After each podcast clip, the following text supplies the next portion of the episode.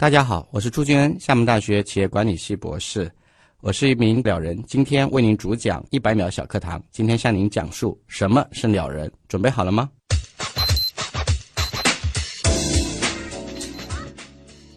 我们通常所说的鸟人，它可不是一句骂人的话，它是指我们以野生鸟类为欣赏对象的这样的一个人群，在他的业余生活当中呢。每到周末的时候，他都会起得特别的早，带上望远镜，带上相机，去大自然中寻找那些野鸟的芳踪。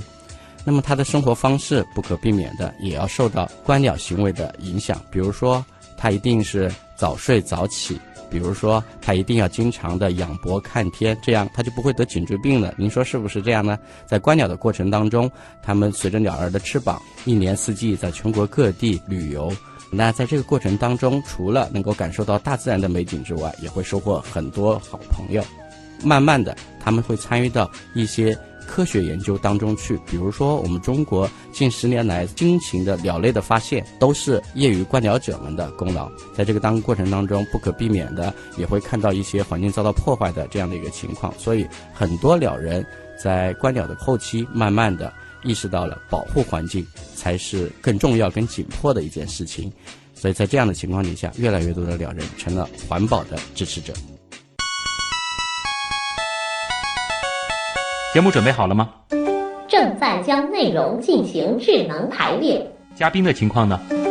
正在为您检索嘉宾的特殊喜好。不用那么详细吧？正在为您安装幽默插件。你这是在吐槽吗？正在为您更换全部文字素材，正在删除您的幽默基因，已将节目专业程度调低到百分之三十五。好了好了，马上开始节目吧。正在为您开启极客秀，欢迎各位来到本周的极客秀。本节目由上海市科委支持播出。各位好，我是喜欢观星并且找了一颗星星作为自己网名的旭东。大家好，我是喜欢观鸟，并且用一只鸟做自己名字的朱敬恩。我和徐东一样，都是喜欢抬头仰望天空的人啊，非常有缘分啊。其实，呃，朱老师他的这个，你管他不叫网名对吧？叫自然名，对对对，叫山鹰啊。那我的这个新名是年道增气啊，其实对应的也是一种鸟，天鹅座，天鹅的额头。比较有意思的是，其实朱老师的学术背景其实是厦门大学企业管理学的一位博士啊，但现在呢也是自诩为是资深的观鸟者和环境教育的践行。是的，那那么作为走进我们极客秀的第四位啊打引号的鸟人啊，今天我们节目的主题呢自然也会和鸟有关。那我们今天其实更多的侧重点呢啊，一方面可能会想请。山鹰给大家来讲一讲厦门附近的有趣的鸟。另一方面呢，其实更想谈一谈，就是当观鸟成为一种生活，是一种怎样的体验？首先，先进入极速考场，我们先来认识一下山鹰是怎样一个人。极速考场。第一题呢，也是咱们的必答题啊，就是想问一下，你怎么定义极客，以及自己曾经做过的最极客的事情是什么？我最早对极客的认识，实际上是还是跟那个网络技术有关的。我觉得从事那样的人，可能才能称之为极客。后来嘛，这个概念有所就是延伸，那我就觉得，哎，你有一个喜好，然后你在这个喜好上面投入了很多的精力，而且这个喜好呢，相对来说有那么一点点与众不同，嗯，啊，大概就可以称之为极客。所以，鸟之于你，呃，应该是你。鸟对我来讲是一个很普通的事儿，但是别人看起来它可能是比较极客的事情，大概应该可以这么说。那如果这样子的话，你在观鸟这件事儿上曾经做过的最极客的经历有吗？呃，也算是有吧，因为平时会比较关注鸟类的在中国的一些分布的一些情况，对吧？所以我在新疆旅游的时候，就是在边境上面，当时抬头正好就看到有一只那个乌鹫，那我的第一反应就是赶紧给它拍下来，因为我知道。这只鸟在中国境内的照片实际上是没有的。嗯啊，那它这张照片让这种鸟在中国的境内以前的记录叫做疑似记录，变成了确实确实有的这个记录。哦，这个很有成就。对，所以这个就相当于你有一定的成就，但是你这个一定是你在长期有积累，你知道它目前是处于这样一个情况，而且你能一眼就能认出它，对吧？因为它毕竟很高，在天上飞嘛。对。所以这个勉强可以算是有这样几颗的事情。这只鸟有可能是从境外对对对飞进来，但是飞进来就算我们了。这个的确是啊，就是这样的。那如果说咱们极客秀这个节目啊，要换一个 logo，你觉得在上面放一个什么图案比较合适？为什么？既然是今天是我们俩在做，我们俩又是鸟人，你的名字又是跟天鹅座有关，啊我觉得放一只天鹅很不错啊。而且天上的这只天鹅是一只展翅奋力向上、积极向上的这样一个形象，而且在银河系的正中，对吧？所以我觉得这是很赞的一个标志啊哎，。不错啊，这个又有星又有鸟。那天鹅作为一种鸟，嗯，它在鸟当中算是一个比较有代表性的物种。呃，是啊，因为大型的鸟类通常很容易引起公众的关注，而且我们讲天鹅，天鹅是一种比较优雅的鸟类，而且在中国冬季的时候就会到很多地方都会有分布，一直到长江流域基本上都能够看到它。当然，在南方是比较没有可能的。嗯，但是这种天鹅，而且是很多爱情啊、美好的在文学里面也反映的特别的多，对吧？对所以我想呢，这个天鹅，另外我们历史上还有一个关于经济方面，还有叫黑天鹅事件，对不对？所以就很多，虽然黑天鹅并不是中国的鸟类，对吧？嗯它原原产于澳大利亚，但是我们现在有很多去养殖养的，还有也很多。所以我觉得实际上不要以为鸟类真的离我们很远，其实我们在生活中方方面面都会遇到它。哎，这个跨界跨的有意思啊！也想问一下，就是在你的知识储备当中，嗯你觉得哪种鸟倒是真的能称得上是鸟中极客的？哎呀，那我觉得应该是极乐鸟吧。极乐鸟，无论哪一种极乐鸟，它都特别特别啊！它那种很会欢唱，然后它的羽毛呢，往往的那个形状是让你有点想不到的。它的行为都跟很多鸟都不太一样。它是那种特别善于去跳舞的一种鸟类啊，在特别是它求爱的时候，就是第一次看到那个影像的时候，你往往会觉得世界上怎么还会有这种东西存在 啊？所以你会觉得很神奇啊！当然那个时候你还会觉得啊，爱情的力量多伟大啊！哎所以我觉得还是蛮有意思的，这可以称之为一种。另外还有一种，我觉得也可以称之为极客的是什么呢？有一种鸟叫园丁鸟，嗯，那它会搭巢，它那个巢呢，就是用那个各种树枝搭的，然后能有两米多大，两米多长啊，然后中间是个空的这样一个建筑形式。那这个本身已经很了不起了，他懂得能够用大小不长短的树枝搭成这样一个巢。更关键是他还喜欢去装饰它，他会在森林里面去找那种特别闪亮颜色的鲜花呀、甲虫啊，甚至包括那个鹿的那个粪便，因为表面上有光洁度啊，他会也会用它来。看到一个园林鸟的时候，你会发现它的巢区简直就像一个艺术品，人工的艺术品。不仅懂技术，还懂得生活，对对懂得美对，对，所以啊这个也是很难得的啊！而且那个雌鸟还特别的挑剔，哎然后对不同的这个巢要一一品鉴之后啊，最后才决定啊哪一个才能赢得它的芳心还有。通常来讲是颜色越鲜艳的越能赢得它的芳心。嗯，极乐鸟和园丁鸟啊，对对这个大家可以了解一下。自己有没有算过、记录过多少种鸟？呃，有的，因为我从第一天开始观鸟的时候，就会把每一种鸟第一次见到的时间，以及我见的最爽的一次的时间、地点都会记录下来。目前为止，国内的鸟种大概记录是在九百六十几种，嗯，啊，九百六十多。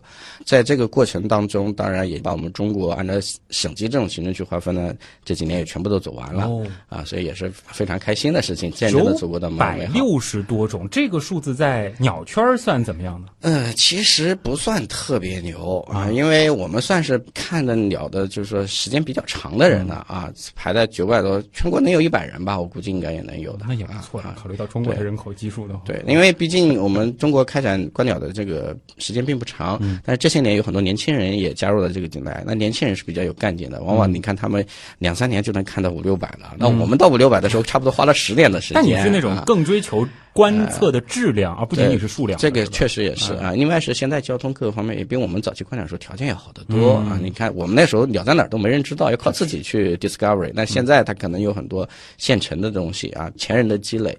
这个整个这个过程，我觉得不在乎多跟少，其实就在家门口看也是很好的。嗯啊，自己最喜欢的鸟是山鹰吗？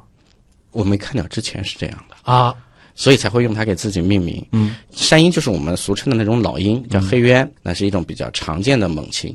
那以前觉得猛禽嘛，那高高在上，对吧？然后这个生物链的顶端，嗯，感觉非常酷。但是等到我观鸟之后，才意识到，哇，原来这种老鹰是所有的战斗力里面最弱的一种。嗯 然后乌鸦也能欺负它，喜鹊也能欺负它，什么东西都吃，连腐食都不放过啊，就属于这种。但是后悔也来不及了哎对，后悔也来不及了，因为名号已经叫出去了。但是不要紧，其实每一种鸟都有它的这种生存的法则，这就是大自然最好的安排。对啊，所以真的说，现在心目当中最喜欢的鸟，那应该是一个长长的名单。哎，其实每一种鸟我都会喜欢的，因为你你喜欢整个这个事情了嘛，对吧？我没有说特别特别喜欢，没有说特别不喜欢的。嗯，每一种鸟在我看来都各有特色。接下来这个问题啊，是和你的过去有关。嗯，还记得你最后一个学历应该是你的博士对对，对毕业论。文做的题目是什么？我博士呢做的题目叫“组织与环境”，因为我是做管理学的。啊然后副标题是来自于高素质组织参与者和信息技术的影响。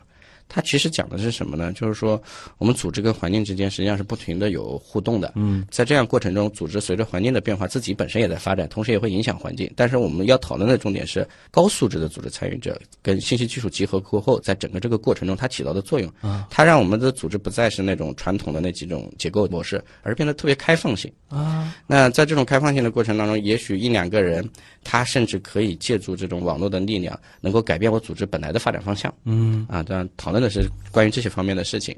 其实这个文章跟观鸟有关。哦，我开始还在想，因为我听到环境的时候，我在想，对对哎，是不是说你强行和你的兴趣做了个结合？但是其实这个环境应该是企业它的外部环境，或者是这种人事的这种。因为在啊观鸟的过程当中，我会接触到很多观鸟组织。嗯，观鸟组织它也是组织的一部分，对吧？但是这些组织很好玩，它不像企业，它有一些严格的规章制度。那么也就是一帮人，他们怎么把这个组织做好？这其实是很不容易的一件事情，而且很容易被带偏的事情。啊所以你就会考察这些各地的官僚组织跟他所处的环境之间是怎样互相去影响的，嗯，然后这些人物起了一个什么样的作用。那么反过来，这些东西再放在我们企业里面，会不会也面临这样的问题？因为我们现在企业也是越来越开放的，对，企业的边界是越来越模糊的啊，所以在这个里面是做到一番的探讨。呃这很有趣，就啊稍后我可能会留一个专门的时间啊，和你来探讨一下，就是怎么样把这个兴趣和自己的这个专业结合的更好玩啊。如果说可以回到高三的话，嗯，你会考虑重新选一个专业？因为我当年高考的时候专业就是莫名其妙被选择的，所以啊如果我要是重新从回到高三，能一切能让我自己选的话，我可能会做科学研究方面的事情。直接可能会选生物，而且是偏生态这个方面。生物，或者是建筑哦，建筑啊，因为我对建筑本身也比较有兴趣。嗯，但是我觉得人生很难，你说再来一次，对吧？嗯所以把你现在的这条路一直往下走，走好了就可以了。这就是我想，也许这就是所谓的极客的精神，对吧？在一条路上，你不停的投入，而且你有了，比如说在企业管理这方面的知识积累之后啊，其实，在其他的领域再结合，会会有用的。嗯，你比如说，我们后期跟很多朋友在一起，一起努力，大家去做一些跟保护相关的事情。那么，怎么把一件事情做好？很多人他只是有热情。对吧？有投入，但是他没有这种管理性的思维，嗯，他就缺乏一个整体的这样的一个思考，他就会碰到的困难会比较多，不懂得怎么去化解。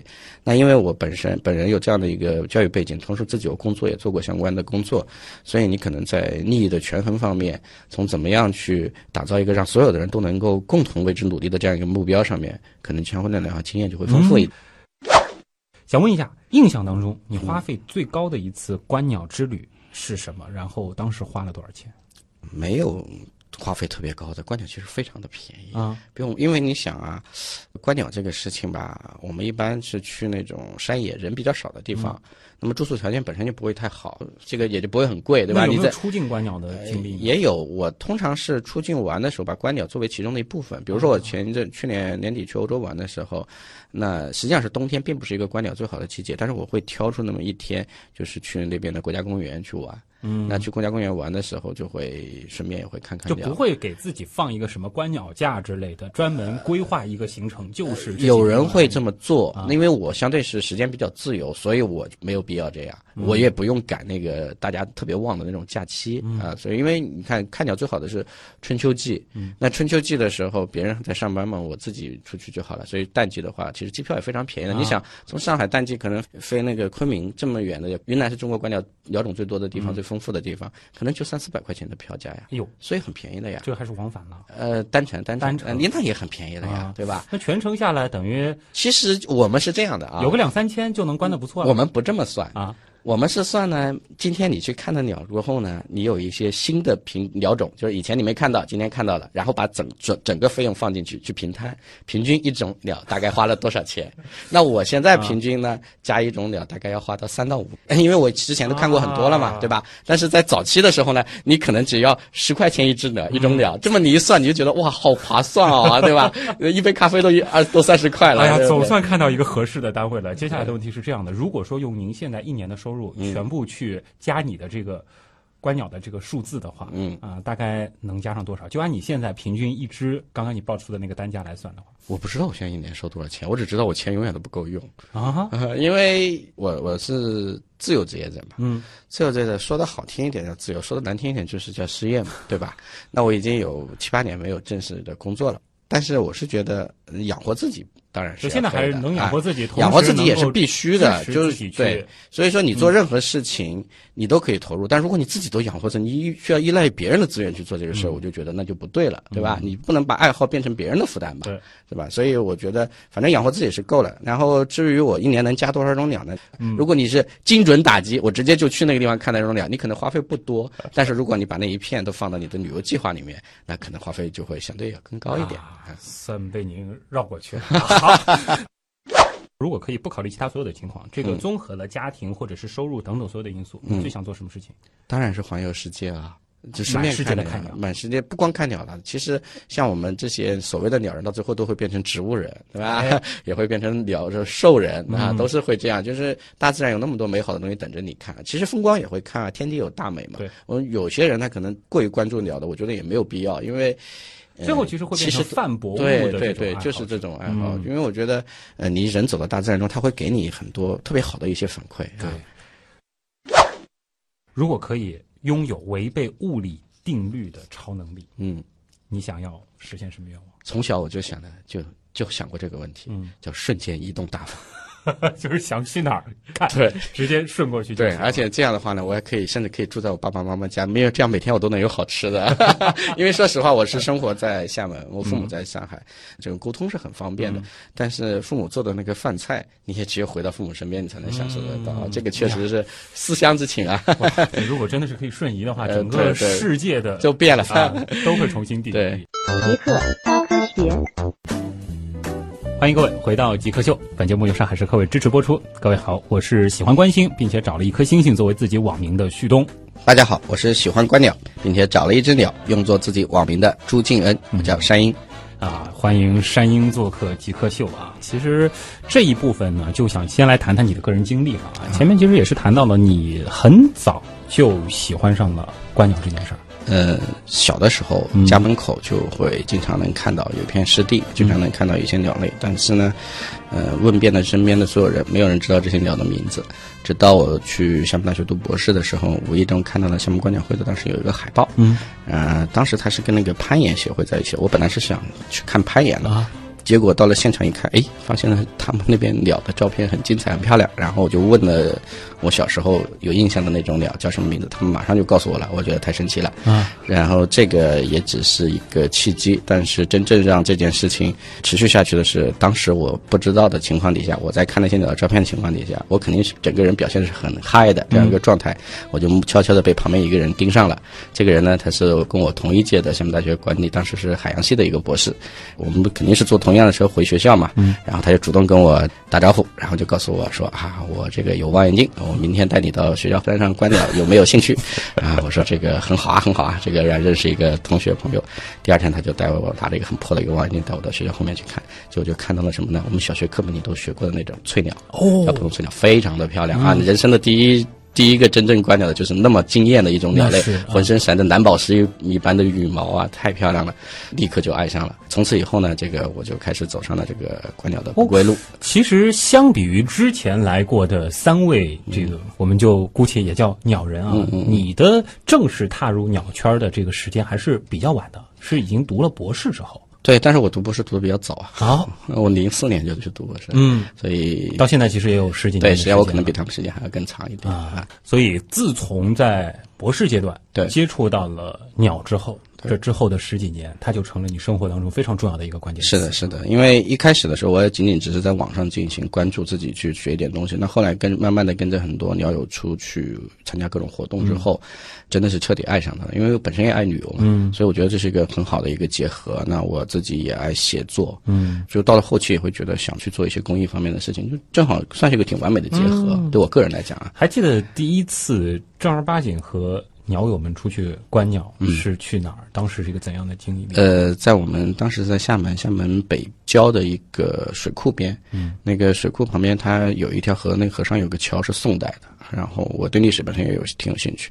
到了那边之后，第一眼先看那个宋代的古桥，哎，觉得好玩。然后这个时候就看到天上有一只叫黑翅猿的猛禽过来，嗯，然后陆陆续续的就有了一些其他鸟友，大家都集合到那个地方去，在那个地方认识了以前长期在网上关注的那些熟知的名字啊，也就当然成了我的前辈。他们很惊讶于哪里突然冒出这么一个人，居然还认识这些鸟，还带居然自己还带了个望远镜，从哪儿冒出来的？我是当然是很惊讶，很佩服这些人。你是眼神那么好，之前就是网上已经功课做了很多了，对对对，然后才参加对，你要不然怎么说？你说按照你们节目这样极客嘛？极客 就是你要做投入的嘛，你要自己主动去学习的嘛，对吧？你不能什么都等待着别人教你，对吧？所以我想这可能也是我们读博士时候养成的习惯，就是你先一点点的把一个基础性的东西打好，然后再去做。嗯，所以那一次其实，所以那次也已经登场了。对，那不能那么说，那个时候还是特别特别小自卑啊。但是真的很开心能遇到那些前辈，前辈对我真的是非常的好，倾囊相授啊。这也是为什么我就觉得鸟人。之间的友谊往往会显得特别的纯粹，因为大家就是因为这种鸟儿来的嘛，对吧？所以在里面就特别的简单开心啊！就是我当时跟他们相处的时候，就就就觉得太棒太好了，因为我自己自己一个人到厦门去读书，你说实话，我一开始我谁都不认识，对吧？除了自己的同学老师之外，谁都不认识，整个社会层面没有那个。但是后来你看，我这些年在厦门慢慢的这个扎根下来。那很多事情其实都是跟身边的鸟友之间互动的，嗯，所以我觉得也是很棒的。对，但其实又给你增加了一张非常有意思的关系网。对对对对，观鸟者的日常是怎样的？其实也想听听看你平时怎么安排的，然后有了一些这个大段的时间又会怎么规划？我个人嘛，就因为这几年没有怎么上班，那以前在上班的过程中呢，是这样的，就是早晨的时候。等公交车的时候，嗯，你都会抬头看一看上面的小鸟，因为你会听到鸟的叫声嘛，你就会注意去观察，这样的时间就不会那么无聊。嗯，那个时候还没有像现在微信啊打发时间，所以这是一个很棒的打发时间的方法。观鸟过后，你对植物也会有很细致的观察，所以你会觉得一年四季，你看到花开花落的时候，随着天气变化的时候，你都会很敏锐的感受到这种季节的变化。会观鸟的话，你会能听到鸟的那个歌声的不同。嗯，所以这个我觉得都给你的上班路上添增添了很多乐趣啊，不会觉得那么无聊。那。到了周末的时候呢，往往就几个朋友约着啊，我们一起到山林里面去。所以我觉得这是一个很健康的生活方式哎，不用喝酒，不会打麻将，又省钱啊。所以我是觉得这个生活方式还是蛮好的，然后又能够整个身心的在自然里面。某种程度上来说，这个便利性还要比关心强。呃，对对，比关心还是方便一点，因为关心有时候云彩来了，可能月亮来了，这很多时候影响都很大。对对对。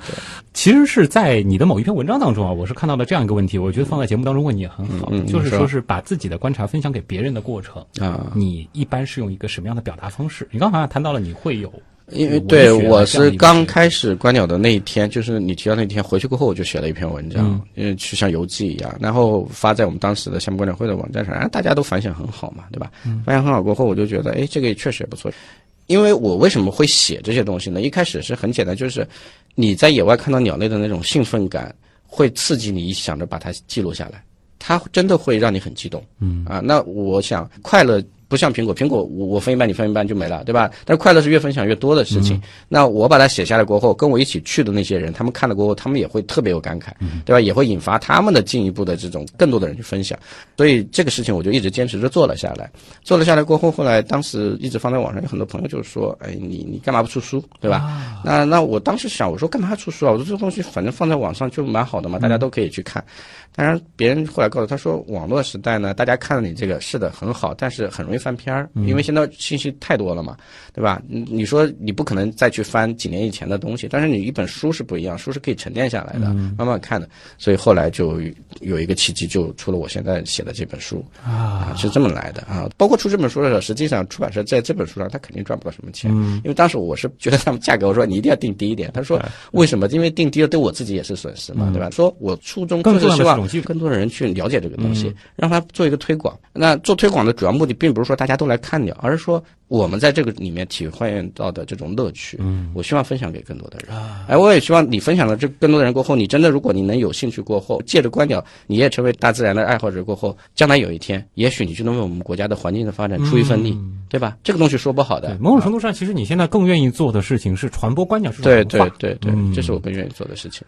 观鸟生涯当中，你自己认为的高光时刻，太多了。太多了。我觉得从观鸟的角度上来讲，对我自己来讲太多，因为每次出去你都会有很棒的一些收获。嗯，比如说，我前一阵在那个红剪闹，在陕西靠近蒙古的地方，那个地方是一种遗鸥的繁殖地，遗遗忘的遗，鸥就是海鸥的鸥。这种鸟为什么叫遗鸥呢？就是人人类一百多年前才发现它的，本来以为。都不知道有这个，就差点把它遗忘了，嗯所以叫遗鸥啊。它它也是一种非常罕见的，它在迁徙的时候，我们知道大多数候鸟都是南北迁徙，对吧？它是东西迁徙的，哦，它它非常有意思，所以它夏天的时候在红鸟，到冬天的时候基本上是在渤海湾那边、天津那边，所以也是一种非常珍稀的鸟啊，我们国家的一级保护动物。那我去那儿看的时候呢，都很远嘛，看是看到了，但是觉得不过瘾，对吧？距离太远了，但是那也没办法。然后就在我们准备坐上车，在这个小镇上准备离开，突然一只蚁鸥就停下来，停到我们的车旁边去了。哇，在小镇上，因为那地上有一滩水，可能是下雨，前面积水，它就停到那个地方去了，就离我，我镜头差点都爆框，所以这种感觉就觉得，哎呀，他是上天派来送我的，他是满足了我所有的心愿的那种，对对对吧？所以真的是觉得而且已。经是到了一个居民点了，相当于对对，已经在镇上了，镇上了在镇上，嗯就是正常，他不应该到镇上来的嘛，对他在旁边的就是过来给你看一看对，所以那个时候你会觉得特别幸福啊。啊，啊，虽然我们不能迷信啊，说这是什么，但是你内心就会不由自主的这样想，你会觉得啊，我要感谢上天，真的是有这种感觉。这个的确是非常高光。当然我也描述当然出来的感觉就很当然，背后实际上更要感谢的是当地的人对那片环境的保护，否则鸟不可能会过去的。嗯对如果说我们会有一些攻击行为的话，对对他们其实逐渐逐渐的就是会的，是的，所以一定是当地的这个保护工作做得很好。对，山鹰呢，他是厦门大学企业管理学的博士啊，之前其实也在学校里边当过一段时间的老师。对我做过的工作其实非常的，做过这个扛包的啊，啊，我也做过这个企业的财务工作，嗯。也做过这种商务谈判的，我还做过操盘手啊，啊，然后我也做过企业管理者啊，做过的事情比较杂比较多，也当过大学老师。但是所有的这一切，我觉得这个都是人生中不可或缺的这样的一个经验。嗯啊，包括他对我的整个性格啊各个方面的磨练，我觉得都是很有帮助。就之前的这个工作，可能也有一些是不局限在你企业管理这样子的一个教育背景对对对，我是做我其实本科阶段跟硕士阶段都是偏金融方向的啊啊，财务跟金融方向的。但是我在企业里面做的呢，又是行政方面的也做了一些。但是因为可能因为我觉得他们都不是我内心特别喜爱的一个东西，就是我可以做的很不错，嗯啊，这个但是它不是我内心最喜爱的。直到有一天我突然发现了，哎，关掉，我觉得啊，这真的是我所爱的一样东西。其实啊，就是说你的教育背景，包括你之前的这些工作的经历，加上你会有一个非常让你可以发狂的一个爱好，嗯有没有考虑过把这两个东西结合在一块儿？因为这是一个很好的创业的点子。我没有坦率的讲，我没有，因为我个人对金钱没有特别强的欲望。啊，这个是第一位啊，那第二位就是说我这人特别懒，嗯。啊，所以这个我我深知自己不适合做创业。啊我也许适合做一个参谋，但是我绝对不适合做一个创业者，也是因为经过了很多事，你会对自己有一个认识，嗯，对吧？我所以我没有想着去做创业创业方面的事，但是也有很多朋友做相关的，我还也给予他们一些 suggestion 一些建议，啊还是有经常有会给的。其实我个人是觉得呢，把一个兴趣爱好如果变成一个工作的话，往往不一定是喜剧。嗯，对吧？对，我想这个你应该也能有体会非常，有对吧体？会，对。啊，我觉得更多的是工作是工作，工作事情做好。我们做工作的目的呢，是为了后面能够更好的去享受生活。然后你把这个平衡点找到比较好。但如果你把它混在一起，大多数人是很难够去把握的。所以这个我也不认为我是那么睿智的人能够做好这一点。这个操作不好，有可能毁了你的兴趣。对对对，会会碰上来。就像我们很多女孩都说：“哎呀，我想开个花店，因为喜欢花。”这是完全不现实的，对吧？但是如果说有朋友有这样子的这个需求，嗯你会帮助他们。会的，会的。那我干嘛不呢？就是助人为乐嘛，啊。对，呃，那你有没有想过，就是说，把你在企业管理学当中的这些知识，进一步的去和鸟类保护这件事情本身结合？有啊，去年那个阿里巴巴他们是在广东那边做了一个，呃，就是关于这种自然保护工作方面的培训，我就去给他们专门做了一些讲座。嗯，讲座的跟其他人讲的肯定是不一样，因为我就是从管理学角度告诉你要怎么去做市场定位，你要怎么去分析你的这个受众，所以你要怎么样去编写你的这种讲稿。对吧？还有还有，你要怎么样去激发别人来做保护事业的这种这种这种心情啊，所以就是你你很多商业里面的用到的东西，其实都是可以用的。它是有共性的，它是有即使说是是。做一件非商业的对事情啊，对对对对，因为你想营销嘛，它都涉及到营销嘛，营销肯定是商业管理的一部分嘛，因为它也涉及到目目标管理嘛，嗯，啊，所以很多东西都是相通的。就是你把一个事情做好，你按照有商业思维的模式去做是有必要的，但是你不能完全按照商业的逻辑来做这个环保的事情，因为它有一个基本不一样在哪儿呢？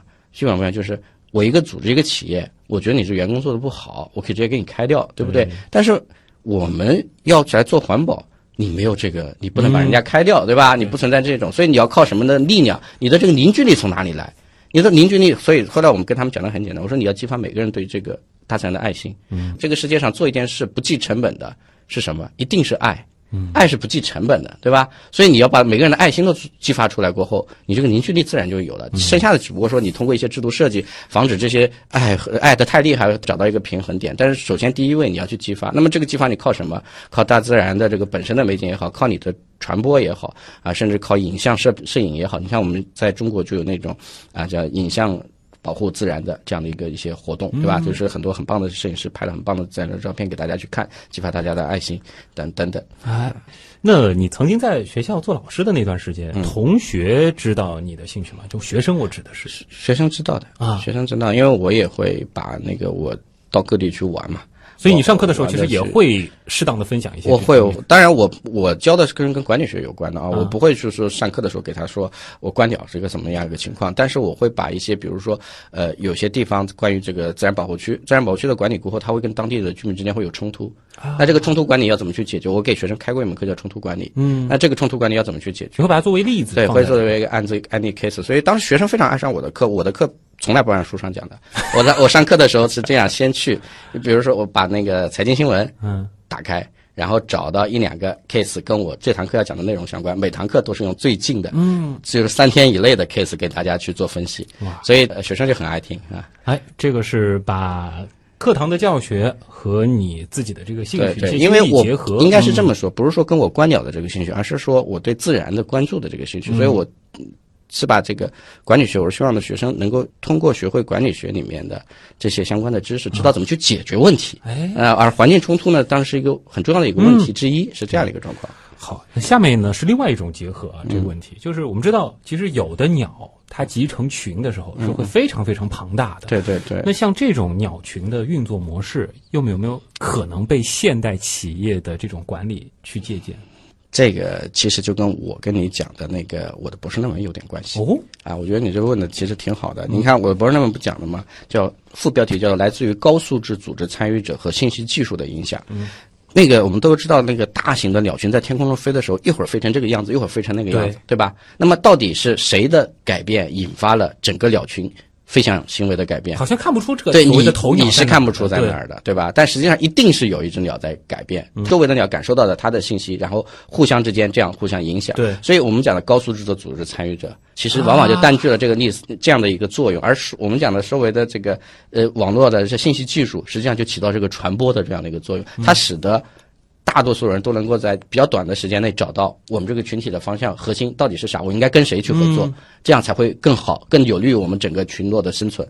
但是如果说看到这个组织的微观的一些结构的话，会发现他们其实彼此之间的影响就是我和我周围的几个个体。是的，是的，因为你不可能直接影响到所有的人嘛。但是这个个体通过那个信息技术时代，你可以很容易的放大，嗯，对吧？当然这只是一个类比啊，我们讲的类比不是科学，类比只是一个比喻啊啊啊。还是可以在自然当中去找一些很好玩、很精彩的例子。是的，是的，我们很多特别管理学嘛，就是社会科学里面很多东西跟自然科学里面的东西是。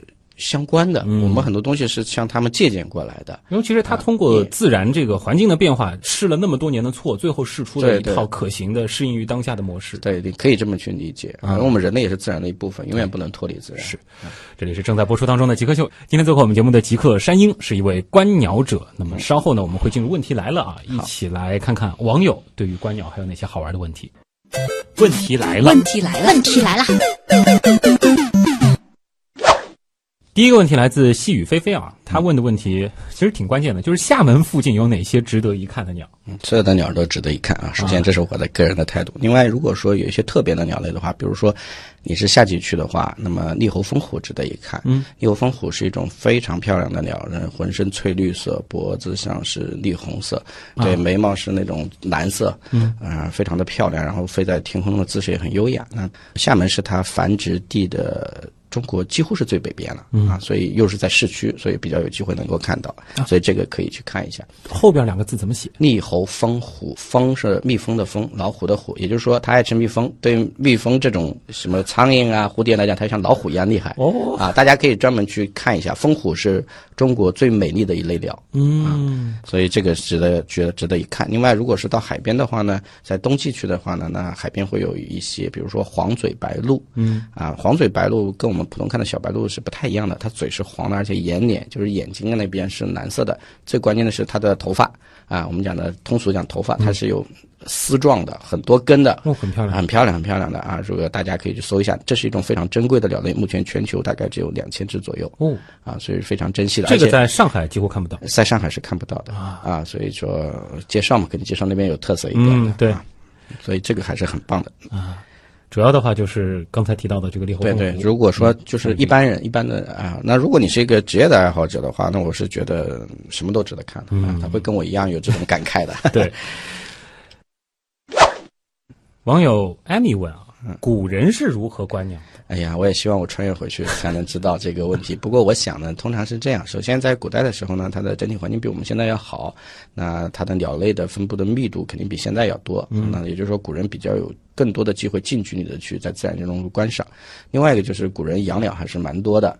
一般人是养不了的啊，那当然我们的宫廷里面就不一样了。你比如说我们宋徽宗，他的这个宫廷里面就养了很多的鸟类，所以他以及他的这个宫廷画家都画了很多非常非常漂亮的这个工笔画的鸟类。哦，即使今天看也是惟妙惟肖的，就很多细节都非常到位的，对对对，非常到位的，非常的漂亮。甚至是有自然科学的研究价值的这些东西。，嗯我觉得是有。呃，举一个例子，比如说在宋徽宗的那个年代，实际上你看他画的，他就有画的爪哇、和雀，但这种鸟在中国今天是没有分布的。哦，它背后有两种可能：第一，它是被进贡来的，那它反映了什么？我们的交往史；第二，它有可能当时在中国是有分布，对现在是没有了。啊，所以你这可能会看到环境跟气候的变迁。对啊，还有包括一个最典型的，我们在中国古代的明以前的绘画里面，关于孔雀的形象全部都是绿孔雀。嗯，因为可见绿孔雀当时在中国是非常多的，但是今天你看到的都是蓝孔雀。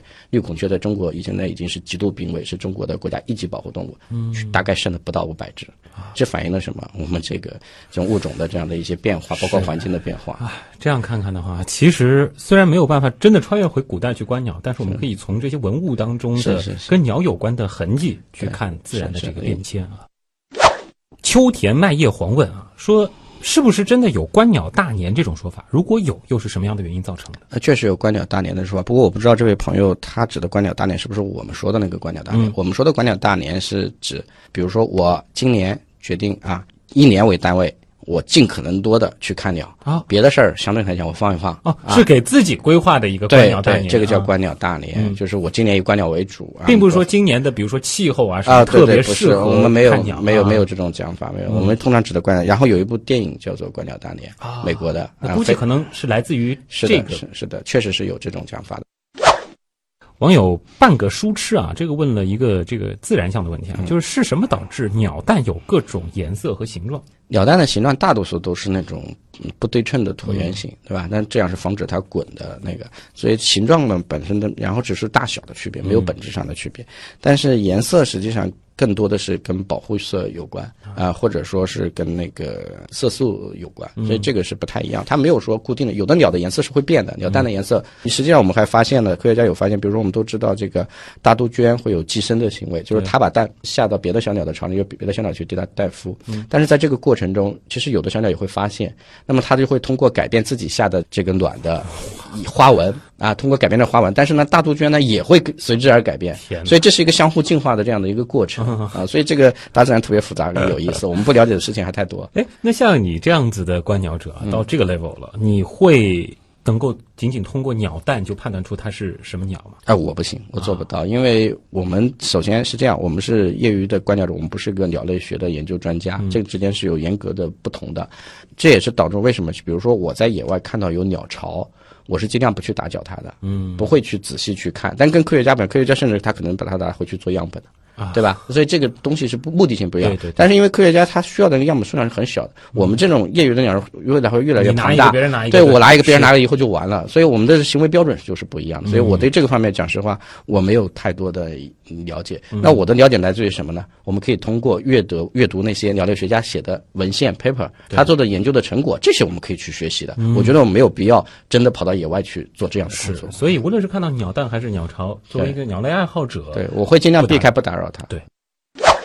长空舞剑啊，嗯。这个问题可能有点敏感，但是我觉得还是有必要让有一些朋友知道嗯。的，就是在中国可以合法养殖和贩卖的鸟类。非常非常少，这个名录实际上只有二十几种鸟，哦。就是我们常见的什么像虎皮鹦鹉之类的东西，嗯，大部分鸟类，包括麻雀都是不允许养的。即使是麻雀都不允许。麻雀在很多地方都是属于三有保护，在中国所有的猛禽都是国家二级保护动物企。业哇，啊，所以实际上任何饲养跟贩售猛禽的行为都是违法的。即使我们国家现在当然有一些地方它是有一些传统的，有一些猎鹰的这个，对吧？那这个也是在极少数有控制的情况底下，因为它这确实是一种民族习惯，所以，但是我们认为它是应该慢慢慢慢的被淘汰。嗯，但是在目前这个情况底下，它是要受到有管制才可以。所以某种程度上来说，很有可能你在花鸟市场就会买到。前一阵在广州花鸟市场在严打的时候，就出现了这样的情况，有很多人卖家基本上都是知道的，嗯，但是很多买家他不知道，他买家就稀里糊涂的把一些那个濒危物种给买回家了，然后最后就被翻出来就是案发了，嗯所以实际上这是要承担很严重的法律后果的，特别是现在国际濒危物种的这个贸易啊是非常敏感的。一共只有二十几种是对可以合法贩卖和自己家里饲养的。对对，因为这些鸟这些鸟类都是嗯在网上你都能查到名单。这些鸟是什么？就是它基本上都可以人工繁殖，嗯而且人工繁殖很多年了，这个技术也很正常。就是说你再怎么养，你不会对野外种群产生破坏。对但是你像麻雀为什么不能？因为麻雀你根本没法人工养殖，是你抓到的回家就是个死。啊因为鸟类它是有它的应激行为，它就我们小小时候父母就会告诉你说，麻雀这个鸟啊，它这个性子刚烈哎啊，它会这个性子急，你养不活的，就会这么说。那原因是什么呢？就是他的应激反应，他心脏会剧烈的跳动，心脏病爆发就死掉了。哎所以实际上是这样的一个后果，这个其实和很多人的这个传统认知是不一样的。太多了啊。对对对大家会觉得，尤其像麻雀这种吧，对吧？曾经一度甚至还被当做四害是是是但是现在其实它都是保护动物。所有的都是，所有的鸟类现在都是保护动物，就是野生的鸟类啊。所以别小看养鸟这件事儿，对对你有可能会把自己养对，现在有一些鸟类的饲养，它一定是国家林业局，它会有颁发，呃，包括在省一级的林业局，它会颁发一些饲养准可证的。但是有饲养准可证，贸易跟运输都得单独有证件，嗯所以这些都是有非常严格的法律界限的。现在，而且特别我们国家现在新的这个野生动物保护法出来过后，嗯，是非常严格的。是合法是一方面，另一方面其实还谈到了，就是对于鸟本身来说，嗯，养着未必是对它最好的。对对对，而且你在野外抓一只鸟回来，背后差差不多有人统计过，差不多是七到十只的死亡，所以代价很大的。嗯，真的喜欢鸟的话，对还是做一个观鸟者啊。到大自然中去。对大白熊奇奇问有哪些鸟类相关的好书可以推荐？包括纪录片。纪录片嘛，我推荐大家去看 BBC 的一些纪录片就可以了。嗯，然后中国原来有个纪录片叫《美丽中国》，系列里面有会有一些跟鸟类有关的，比如我对当里面印象特别深刻的就是说，在湖南这个地方，每到春天的时候，金腰燕回来，那么农民就知道啊，我该栽秧了还。有一些文化对对对对，所以我觉嗯得这个大家也可以去看一看。那专业的纪录片就是目前 BBC 的可能是做的比较好一点的，然后还有一个电影叫做《迁徙的鸟》，那是那个法国拍的，导演也是非常的有名啊，这个强烈推荐大家看一下。书的话呢，快速入门的这种，嗯，观鸟其实我觉得书不是最关键的，望远镜是最关键的。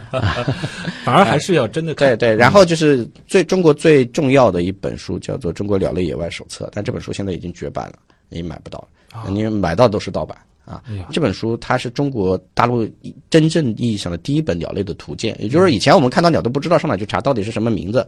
这本鸟在它是这个第一本意义真正意义上它是外国人写的，这当然包括我们中国的这个科学家有参与，但是以外国人为主写的。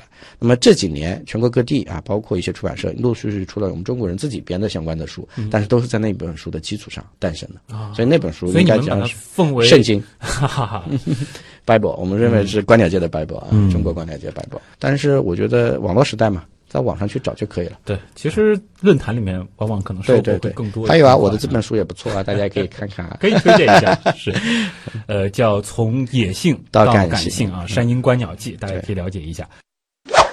朵朵花啊，问了一个很实际的问题，嗯，请问您现在出门观鸟一般是哪些装备？望远镜加相机，相机是辅助性的，主要我因为我是观鸟为主，所以还是望远镜。你更在乎是看的过程，而不是说拍了多少照片。对对对，因为这个之间观鸟跟拍鸟还是有一定的冲突的。我给大家讲一个例子，我曾经在这个西藏那个地方，海拔四千多，要爬到将近五千的地方，就是爬得很辛苦嘛，对吧？现在看到我想看到鸟，我啪啪啪拍了它有恐怕有二十分钟吧。嗯，拍完过后开始往下走，走往下走了这种。走了大概十分钟的时候，我就脑海里面想，哎，我怎么对这只鸟都没有印象？我刚才明明看那么久，对吧？后来我一想，哦，对了，我在拍的时候想的都是光线呐、构图啊、对焦啊，想的是这些问题，对吧？所以我其实没有好好仔细看，然后我又哼哧哼哧的又爬回去 啊，然后用望远镜看了大概十分钟，然后这个时候你才把它的这只鸟的一颦一笑看清楚了啊，所以你会觉得啊，心里特别满足的回来。所以说这个两个之间，嗯，往往还是有一定的冲突的对。，这个争论其实不仅仅在观鸟当中，甚至你出去旅游，对，也会有的时候你相机用的太多了，你反而可能对那个地方整体的一个感受。对，就是你需要心里静下来，才能真正的感受到那种魅力啊对。所以我是望远镜跟相机都带，那我们望远镜为主。嗯，望远镜一般你是什么规格？那我现在肯定是会买最好的望远镜了，对吧？因为嗯这是我的终身爱好。嗯如果是对入门的，我觉得只要经济条件还可以的，千把块钱左右的国产的，实际上性价比最高的。嗯那当然，如果是纯粹入门，你四四百块钱左右的，嗯千万不要买那种红膜的，说什么带夜视的，那些都是忽悠人的 啊。那好的望远镜是基本上嗯都是那种蓝色、绿色、紫色的膜啊，嗯就是差不多是这种啊，就是基本的这个一般会价位还是标上是观鸟镜吗？不会标，不会标标，嗯嗯，但是我觉得上海有蛮多的观鸟镜的这个卖家都是挺好的嗯啊，这个不方便做广告，但是我知道是有很多，啊，大家可以自己在圈内去了解。了解一下。耳东有个小问题啊，说嗯以前听人说镜头像眼睛，所以会吓跑鸟，嗯，但是他自己没找到依据，所以就想问一下了，就是鸟到底怕不怕望远镜或者是相机的镜头？我的个人体验啊，因为我不是鸟，我不知道，但是只能说以我个人的体验，鸟不会怕你这个望远镜，或者是怕你这个这个相机，鸟更怕的是人类对它的一些侵犯。其实我们早期甚至出现了很尴尬的场景，就是什么呢？我们和白色人种一起观鸟的话，鸟不怕白色人种会怕我们。那种迁徙的鸟嘛，在欧美它可以跟人很距离很近的，啊但是在我们这个地方，过去那么多年有有一些不良的这种习惯，所以它会离你人比较远，我们就会出现的很明显的。我跟白人去识别出了它肤色、对发色，它能够识别得出来，它会害怕。但是我们比如说，我们开车去拍一些鸟看鸟，就可以距得更近一点，因为鸟不会看到你人，它会把整个车当一个物体。啊所以它就会有这种区别啊。当然，你看我们即使是在国内，你也能看到差别。一般来说，在大学、公园里面的鸟类，它相对来就没没有那么怕人，它跟你人之间的距离就可以更近。是，所以这是一个彼此之间的信任的问题，嗯，对吧？这个需要几代人、几代鸟的共，同努力啊是的。，是的。高达驾驶员，这个可以作为今天的最后一问了，嗯就是如何成为一个伪博物爱好者？因为其实看到是你自己，好像在某一次采访当中还是什么，给自己定了这样的一个标签。是的，我还给广州的时候做过一次这样的专题报告，啊如何成为一个伪博物爱好者。因为现在已经不是那个博物大发现的时代，对对吧？